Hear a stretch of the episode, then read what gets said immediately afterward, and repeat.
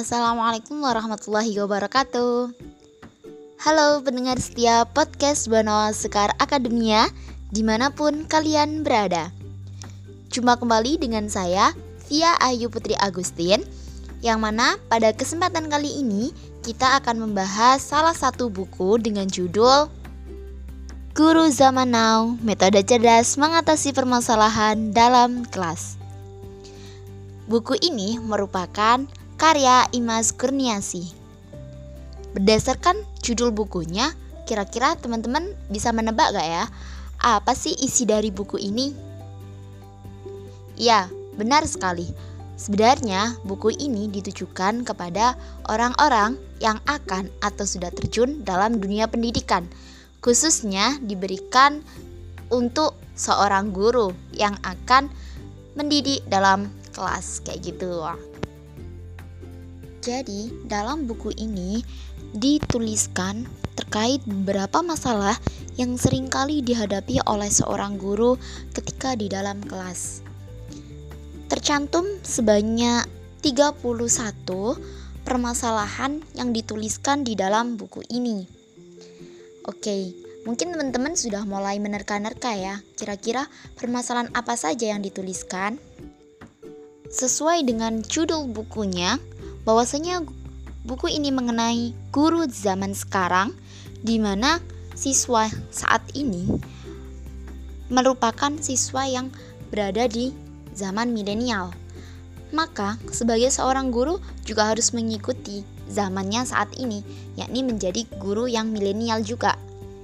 Tidak seperti guru di zaman-zaman dahulu. Nah, adapun uh, beberapa trik yang dituliskan juga di dalam buku ini bagaimana untuk menjadi guru di zaman sekarang dan juga bagaimana cara mengatasi permasalahan yang ada di dalam kelas. Oke. Seperti yang telah kita ketahui bersama bahwasanya pendidikan ini merupakan kunci ma maju mundurnya sebuah peradaban umat manusia sejak zaman dahulu. Pendidikan ini menjadi panglima dalam menyelesaikan berbagai persoalan yang timbul di tengah-tengah kehidupan yang global. Nah, maka peran penting seorang guru ini menjadi penentu untuk kesuksesan dalam pendidikan yang ada khususnya berada di Indonesia ini. Nah, seorang guru sebelum melakukan pembelajaran di dalam kelas, guru ini juga harus menyiapkan beberapa perencanaan dalam pembelajaran, baik mulai dari kalender pendidikan hingga rencana yang akan dilaksanakan. Kalau dalam kurikulum 2013 disebutnya sebagai RPP, beda halnya dengan kurikulum Merdeka saat ini. Nah, dalam perencanaan pembelajaran ini, seorang guru juga harus bisa menentukan model pembelajaran apa yang akan digunakan, media pembelajarannya, serta penilaian yang akan dipakai dalam suatu pembelajaran. Namun ini teman-teman, uh, meskipun kita sudah membuat rencana pembelajaran yang sudah kita susun dengan sangat matang, sering kali itu tidak bisa berjalan sesuai dengan apa yang telah kita rencanakan tatkala kita sudah berada di dalam kelas. Sebab kadang muncul juga beberapa permasalahan yang tidak kita duga-duga di awalnya. Mungkin kita menduga permasalahan ini akan muncul, tetapi pada faktanya justru permasalahan lain yang akan muncul.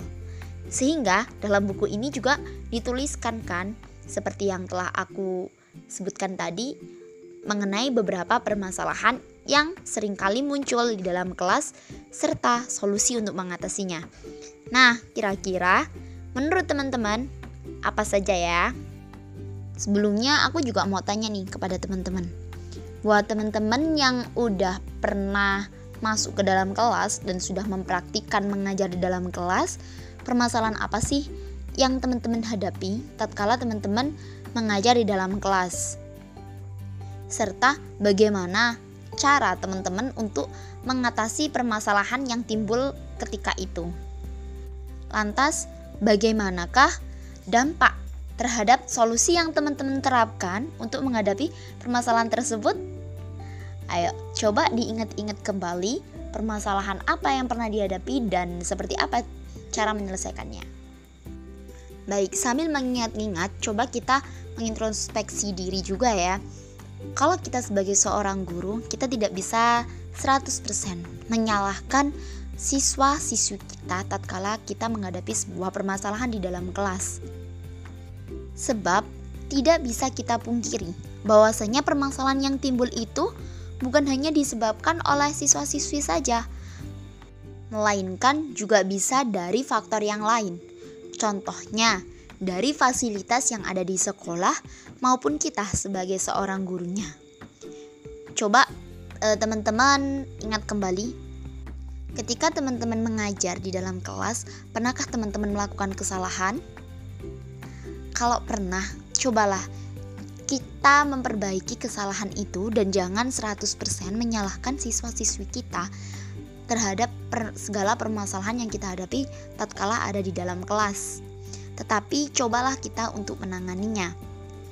Adapun salah satu contoh permasalahan yang sering kali timbul tatkala kita sedang berada di dalam kelas, yakni siswa ngantuk, malas, dan juga asik sendiri dengan pekerjaan yang lainnya, seperti ramai, terus bermain-main, sehingga dapat mengganggu proses pembelajarannya sebab sudah tidak fokus pada kegiatan pembelajaran.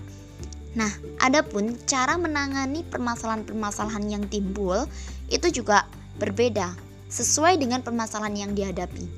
Tidak dengan cara yang sama untuk menghadapi semua permasalahan yang timbul. Oke, kita bahas satu-satu. Untuk permasalahan yang pertama, yakni mengenai siswa yang ramai atau siswa yang mengantuk serta terkadang malah tertidur di dalam kelas. Nah, sebelum kita melihat terlebih dahulu mengapa mereka ngantuk, mengapa mereka jenuh, dan mengapa mereka ramai, mungkin kita menggunakan model pembelajaran yang masih belum asik bagi mereka. Khususnya di zaman sekarang ya, pembelajaran ini harus bisa men mengaktifkan para siswa untuk ikut dalam proses pembelajaran tidak hanya terpacu pada guru, tetapi siswa ini yang lebih aktif kayak gitu. Nah, sehingga kita ketika dalam proses perencanaan pembelajaran, coba kita cari model pembelajaran yang dapat mengaktifkan siswa. Contohnya, kita menggunakan model pembelajaran kooperatif tipe jigsaw di mana saat itu siswa memiliki kesempatan untuk saling berinteraksi dengan teman-temannya membahas suatu uh, pembahasan yang harus mereka selesaikan. Selain itu, juga ada metode uh, eh, PBL, Problem Based Learning, di mana di situ mereka akan berdiskusi dengan teman untuk membahas atau mencari solusi terhadap problem yang ada yang telah diberikan oleh guru untuk segera diselesaikan dalam sebuah kelompok. Nah, Pemilihan model pembelajaran itu dapat juga membantu agar siswa menjadi aktif. Beda ceritanya kalau kita menggunakan metode pembelajaran ceramah, di mana guru ini lebih aktif dibandingkan siswa. Siswa hanya bisa mendengarkan saja dan memperhatikan apa yang disampaikan oleh guru. Kalau suara guru ini keras atau lantang, mungkin bisa menjangkau hingga e, tempat duduk yang bagian belakang. Akan tetapi, bagaimana kalau suara guru ini pelan? Apakah bisa menjangkau tempat duduk siswa yang bagian belakang? Nah, otomatis hal itu juga bisa menjadi faktor mereka menjadi mengantuk, bahkan sampai tidur di dalam kelas, karena memang mereka seolah tidak ikut pembelajaran. Nah, oleh karena itu, guru harus bisa menentukan model-model pembelajaran yang dapat membuat siswa lebih aktif mengikuti proses pembelajaran. Kemudian, permasalahan yang kedua. Ketika siswa ramai dan asik berbincang dengan temannya sendiri, apa yang akan dilakukan oleh guru agar pembelajaran lebih atau kembali kondusif kembali? Oke, kalau kita ingat di zaman dulu atau mungkin di zaman sekarang juga masih banyak guru yang selalu mengatasi permasalahan tatkala muridnya ramai, guru selalu langsung bilang, "Hai, jangan rame." Jangan bicara sendiri, perhatikan di depan. Seperti itu. Tetapi apakah dengan ucapan seperti itu dapat menjadikan uh, proses pembelajaran kembali kondusif atau siswa-siswa itu kembali memperhatikan pembelajarannya? Namun pada faktanya tidak uh, bisa dikatakan 100% siswa akan kembali seperti keadaan semula dan proses pembelajaran akan kembali kondusif. Karena sebenarnya dalam buku ini juga dituliskan kata jangan ketika dalam proses pembelajaran itu harus dihindari. Sebab dalam prakteknya tatkala guru sudah mengucapkan jangan ramai, mereka akan diam, tetapi hanya beberapa menit saja atau mungkin hanya beberapa detik. Kemudian mereka akan ramai kembali, berbicara sendiri, bahkan ada yang sampai jalan-jalan. Oleh karena itu, seorang guru harus pintar untuk mengalihkan perhatian siswa untuk kembali fokus kepada proses pembelajaran.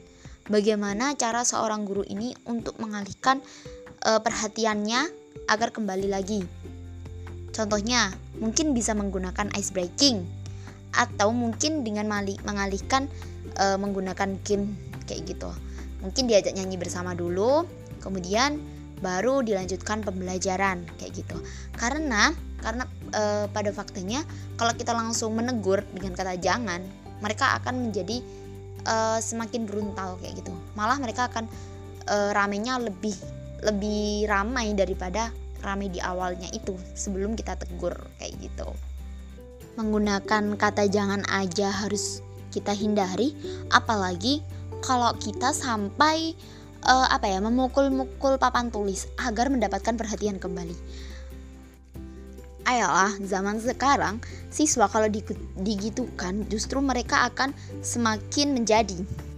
Makanya kita harus bisa berusaha untuk mengalihkan mereka dengan cara-cara yang mereka tidak sadari kayak gitu kemudian permasalahan yang tidak kalah penting dan mungkin dihadapi oleh semua guru yang ada di dalam setiap kelas kayak gitu yakni ketika dihadapkan dengan siswa yang merasa pemalu, kurang pede, serta uh, takut merasa salah.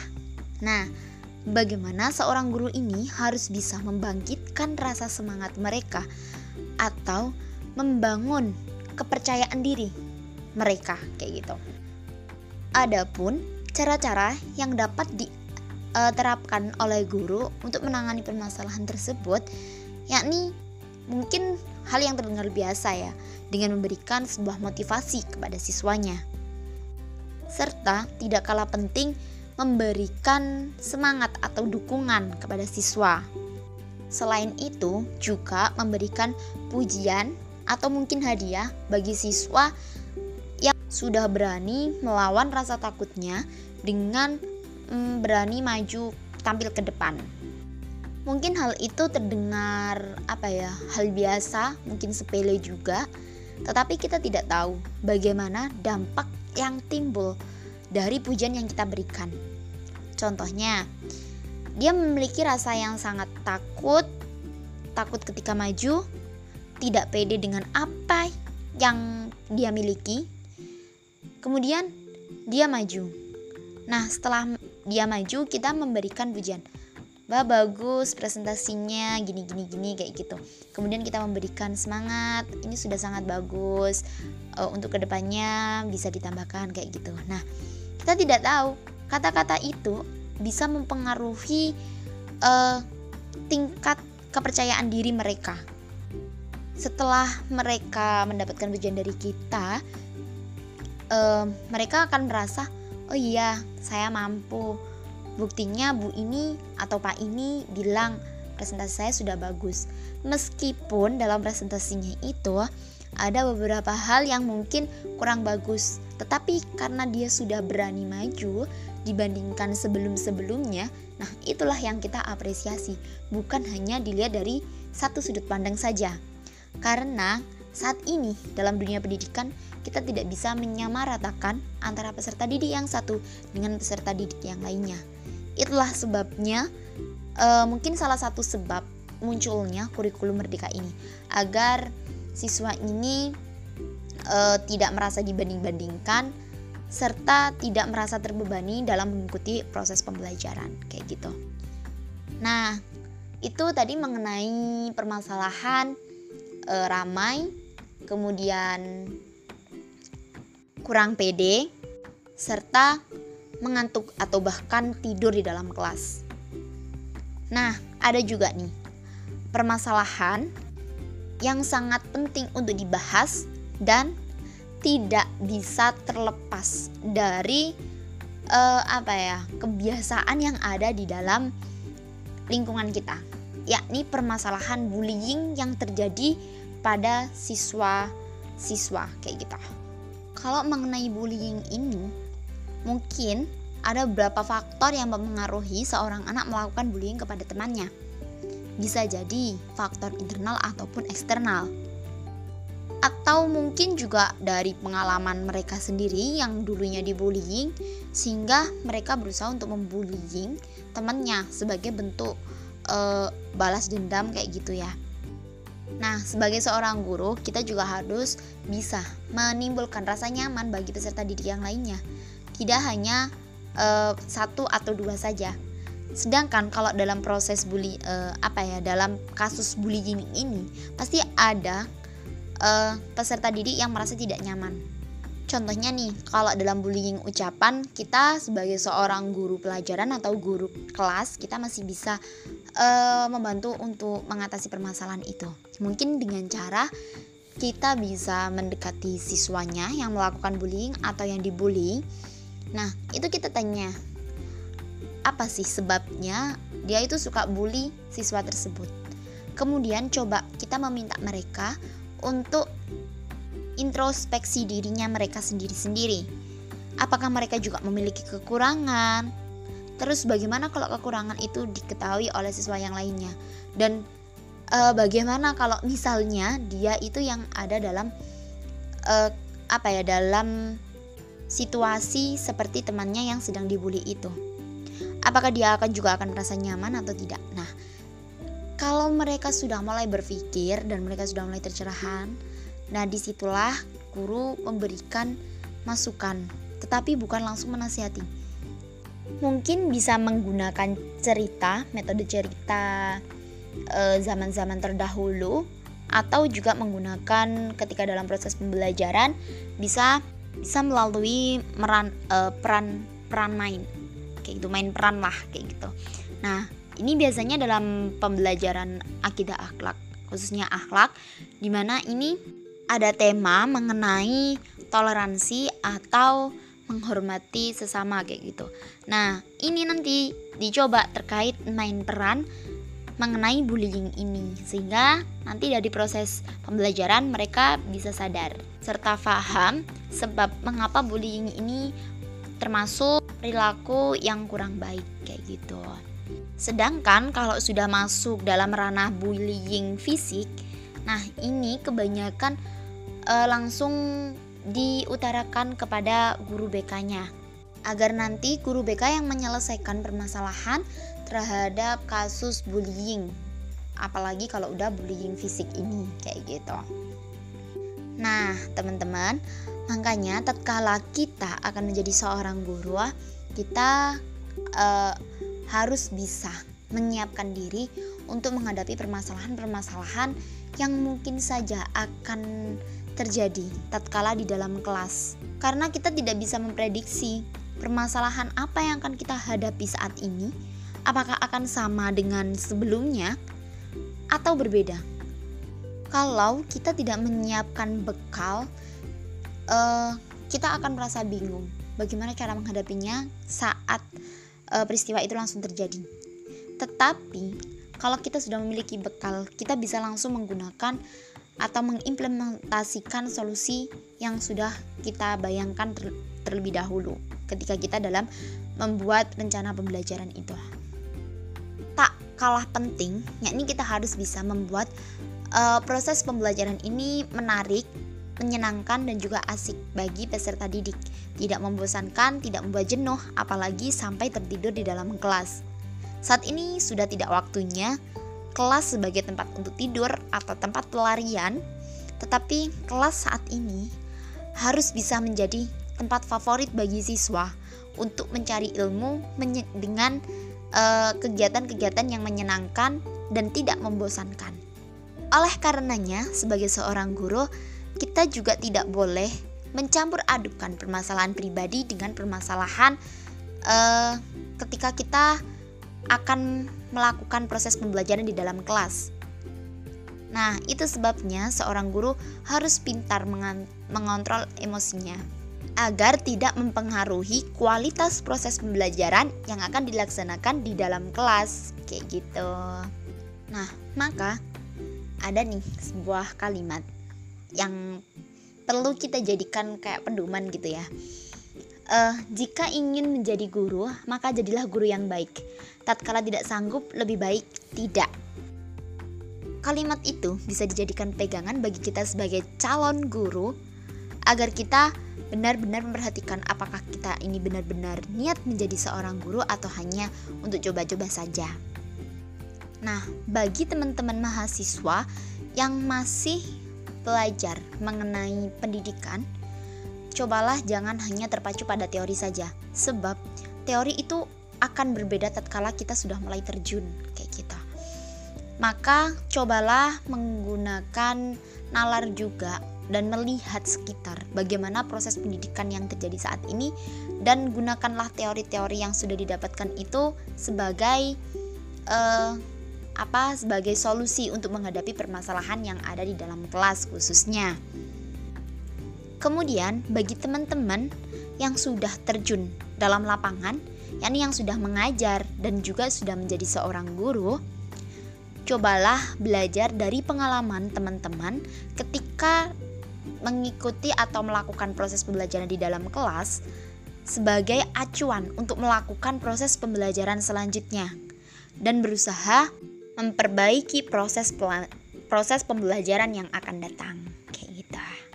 Nah, mungkin itu adalah sebuah ilmu bagi kita semua, khususnya bagi eh, orang-orang uh, yang terjun dalam dunia pendidikan. Semoga apa yang saya sampaikan ini dapat bermanfaat bagi teman-teman sekalian. Terima kasih saya sampaikan karena teman-teman sudah menyempatkan waktunya dan meluangkan waktu untuk mendengarkan podcast kali ini. Semoga podcast ini bermanfaat untuk kita saat ini maupun untuk kita yang akan mendatang. Saya akhiri. Wassalamualaikum warahmatullahi wabarakatuh. Jumpa kembali di podcast selanjutnya.